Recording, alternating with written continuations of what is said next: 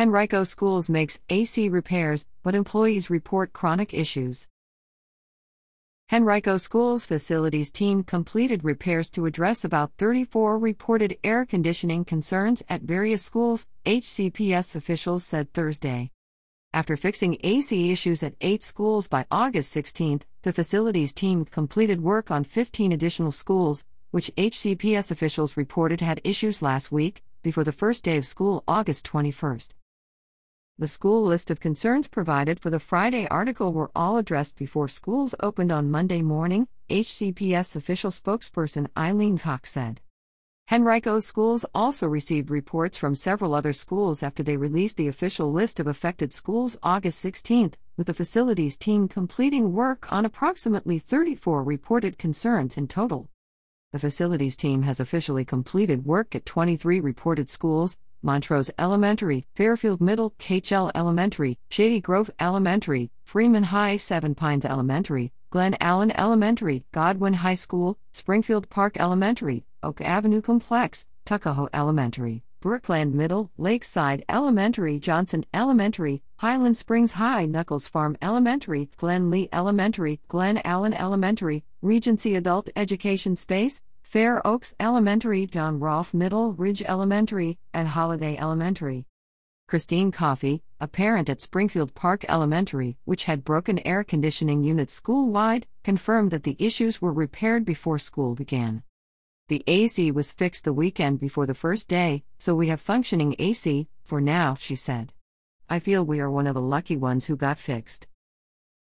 Cox noted that the team addressed 34 different reports, not necessarily 34 different schools. She was not able to provide a list of the total number of schools where AC issues were repaired by the time this article published. A number of other schools reported AC issues last week Hermitage High, Skipwith Elementary, Echo Lake Elementary, Maybeury Elementary, Ward Elementary, Mayflower Elementary, Moody Middle, and Holman Middle. Employees or parents from four additional schools also reported AC issues to the citizen either this week or last weekend Dumbarton Elementary, Burnham Elementary, Rivers Edge Elementary, Pinchbeck Elementary, and Henrico Virtual Academy at New Bridge. Cox said that the majority of issues were not school wide and limited to particular areas of the building, such as a wing of classrooms, and that most of the issue reports were made at HCPS early last week. However, several Henrico school staff members have said that AC issues have persisted throughout the summer at certain schools and are not just recent occurrences.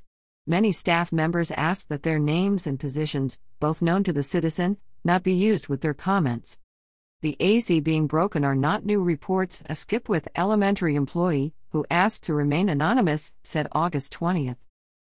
The units have been broken for months, an anonymous caller from Laburnum Elementary said August 18th. Our classrooms have read above 85 degrees Fahrenheit, which could be warmer next week if not fixed, being the outside temperature will be 90 plus. The clinic is unable to keep room temperature medication, so the clinic is having to be relocated and parents are having to pick up medication. Staffers from Skipwith Elementary waited several days for the school system to address the issues, according to the employee. Skipwith started requesting help two weeks ago, it took several days of repeated requests to get someone to even come look at the issue, the employee said. It took several more days to even get the county to loan us fans. Skipwith has submitted at least a half dozen requests on this. Coffey said the facilities team have had to replace pipes and insulation in Springfield Park's HVAC system during the past month, but issues were left unrepaired for weeks. I was told in a PTA meeting that it went out over the summer, got fixed briefly, broke again, then not fixed for weeks. So overall, over a month or two of it being broken, she said. But put one band aid on, another leak springs up. And frankly, I have questions about mold as a parent as well. The school system works to address HVAC issues as quickly as possible, Cox said, but repairs can take time due to delays from manufacturers when purchasing new parts and because the HVAC systems are much more complicated than home systems. HCPS has approximately 500 mechanical systems of varying types and ages, Cox said, that cover more than 7.6 square feet of school space and 5,400 classrooms. It's not like a regular system you'll find in someone's home, it's large, multi part, complex systems that require multiple people from different companies, she said. Not all repairs can be completed quickly based on the size and scope of the required work. That is especially true if we must order parts and wait for delivery from manufacturers. The school system also sets the cooling points of HVAC units at higher temperatures in unoccupied spaces during the summer months, according to HCPS Assistant Director of Communications, Ken Blackstone. This means they don't get many complaints during the summer because much of the staff isn't there, but we'll see more service calls once the school year starts and the systems are still adjusting to higher capacities of people, he said. However, HCPS employees reported that with temperatures in the rooms very high even without classes in session, bringing students into classrooms with broken AC could be a significant health risk. Rooms frequently are hovering at 90 degrees with nobody or one person in them. Adding 20 children isn't going to help, the anonymous Skipwith employee said. We won't even be able to safely house them in our rooms. Given the number of medical conditions our staff and students have, high temps are medically dangerous as well.